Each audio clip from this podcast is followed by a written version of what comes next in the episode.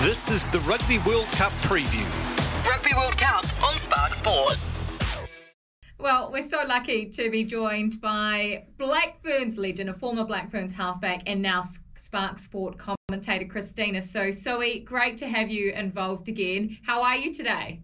Uh, kia ora, Kirst. Oh, I'm not too bad, yeah. It could be a little bit better, but um, yeah, no, I'm, I'm glad to be on the show and having a cordial with you, mate. Thank you so much uh, for your time. We always love having you on. Now, you had a unique perspective on the weekend. After three weeks on the side of the field with Spark, you had to watch from home over the weekend. So, what did you think of the Black Ferns' performance against Wales?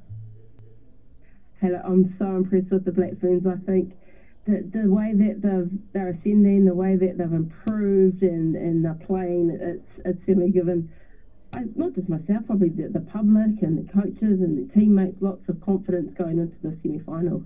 What do you think was the most impressive part of that performance from you? And who was the most impressive? Oh, I mean, Fitzy got, Teresa Fitzpatrick obviously got player of the match again. Um, she was outstanding in the midfield. Oh, I think Ruahei Demant's just exceptional. She's had an incredible tournament, just playing with lots of confidence and really owning that position. Um, her kicking from the tee, her place kicking was, was really good. Like I think leading up to that quarter final, she was only sitting at 40 percent, and then ends up slotting five of, of the seven conversions, mm-hmm. which is which is like really good going into quarter uh, going into semi-finals with a business end, knowing that you know she can add those two three pointers from the kicking tee.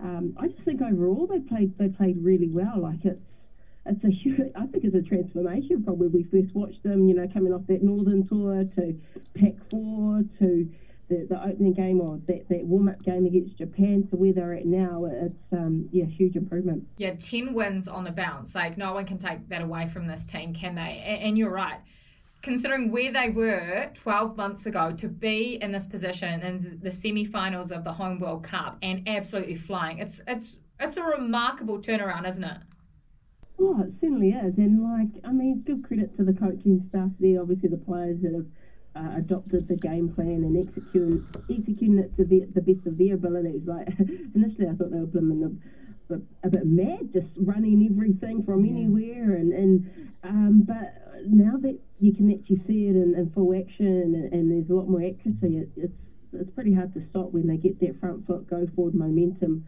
Um, yeah, and, and as skilled as they are, like no other players in this World Cup are as talented and as um, has the X factor as our as our players do.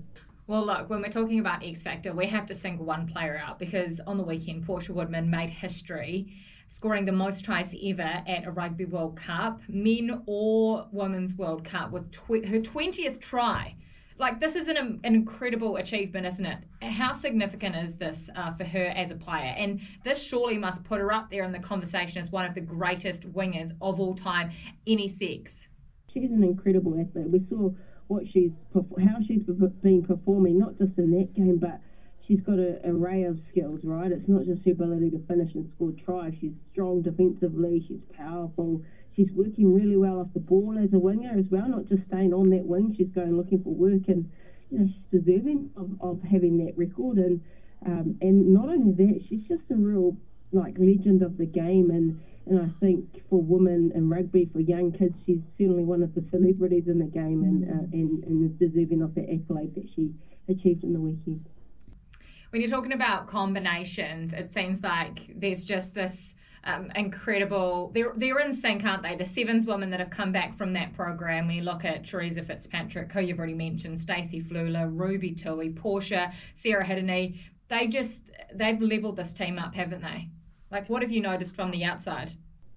Yeah, they have. They've just got, like, not saying their skills are superior, but yet they're certainly the standouts. And, and I think that, that they're professional athletes. They've been professional for, what, seven, eight years. And need to remember that England France have been professional mm. for three years, and the Black Ferns really, really officially were at the start of the year. So they've actually had seven years going straight with that's their full time job. Like you know, the All Blacks are any top provincial men team and, and men's side, and it looks and it's evident. It really is in terms of just their fitness, their skill level.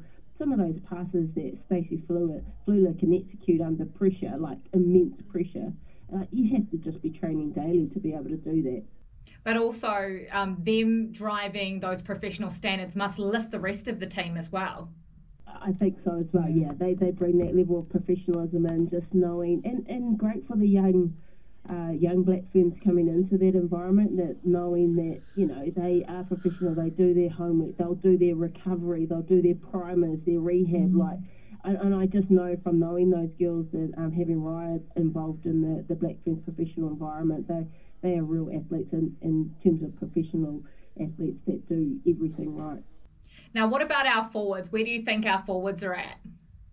Oh, look, hey, if you asked me this six weeks ago, I was a little bit concerned, but now I think they're starting to get the combinations right. I think Love and Rule as starters, uh, they, they played exceptionally well in terms of not just their ball carrying, but their core work around scrummaging and lifting. Um, you know, Georgia Ponsonby's been playing outstanding. You've got Luka Connor, who, who starts out of those two. It's probably neck and neck. They both offer something different, but they're really good. And you've got three locks that have all been playing exceptionally well with Kelsey, Maya Rose, and then you've got Jonah, who I thought was the incumbent starting, but then came off the bench. So I think the tight five, especially, have really tidied things up, and uh, um, you know they've worked on their core their core roles, their set piece the scrummaging, the lineouts, and they've obviously got the best coaches in the world helping them there with Chrono and, and the like. Mm-hmm. So, um, yeah, and it was actually the subs that I was like, who, who actually goes into that tight five to actually still keep the standards high and add a bit of punch. And I think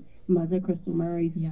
performing well there, and so, Santo was also great. Um, so, yeah, I think the tight five should be proud, and they've had some decent rest in between games and they've rotated them. So, I think given other teams have suffered injuries and our girls are, are pulling out fine, I think we're in a good position going into the semi final. What about someone like a Kennedy Simon who made her return from injury and uh, in her Rugby World Cup debut on the weekend? What did you make of her time on the park and how does she fit into this Lucy's mix as the co-captain? Well, she, she's an X Factor player, right? And she brings that, that level of experience and, and the, an X Factor go forward and just always punches it with power and um, probably a little bit, you know, rusty initially, but I think she hasn't, hasn't had games under her belt. Yeah. So um, for her, she just needed that game time and, and coming into this big game, do or die match. Um, I think, you know, she, she'll, she'll be outstanding again. And you've got the likes of Sarah Hirini, who's been outstanding, and Mickey too. So I think it really balances nicely having her either start or come off the bench. So we're not too far away from the semi-final against France now. Is this is that our number one team, the team that we saw on the weekend, that 23 and that starting 15? I mean, what would you do going forward? Would you make any changes at all? Oh, it's interesting. I yeah, I think with Kennedy would she start? Um, yeah, I'm not sure. I, I think even Charmaine McMenamin, she's such yeah. an experienced player. Like when it comes to the you know real high pressured moments, I think she's really calm under pressure. She brings that level of experience and 80 minutes performance in there. I just think that experience is really invaluable. And then what happens to the likes of Lana Bremner, I'm not sure, but yeah, I think hey, they've shown across the, the 32 that are named in the squad that anyone that goes out there, they're all going to be capable and, and do their best how much you're looking forward to the semi final then. We've been waiting to have another crack at these big European heavyweights since last year, haven't we? Yeah, Kiss, you'll be a king too. I know you've been awesome on that side. I know you've been awesome on that sideline, listening to all your comments about every single player. You, you know, you've been doing your homework too, Kiss. Oh, I'm um, so excited. Oh, oh, so pumped. I just think it's been such an incredible build up yeah. and like we've got the momentum of the country behind them. Like it's just such a great. It's been a great spectacle, and what a way to go into hopefully a, a final, but a semi, knowing that you know we we have to get a rematch against France, who are missing some key players, but I just think, man, from our performance, oh, we're in for a bit of a ding dong battle. It's going to be great, isn't it? It is going to be great. And if you're not one of the fortunate uh, ones that can be there at Eden Park this weekend, you'll be able to watch all the action and listen to Sue and the Spark Sport team. Uh, so go and download the Spark Sport app if you haven't already and get yourself a subscription. You can't miss this, right, Sue? Like, this is history making stuff.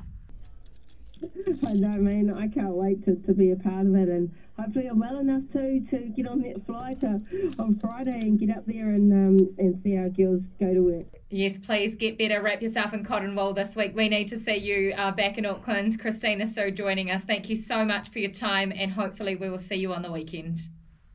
Yeah, mate. No worries. That was your Rugby World Cup preview.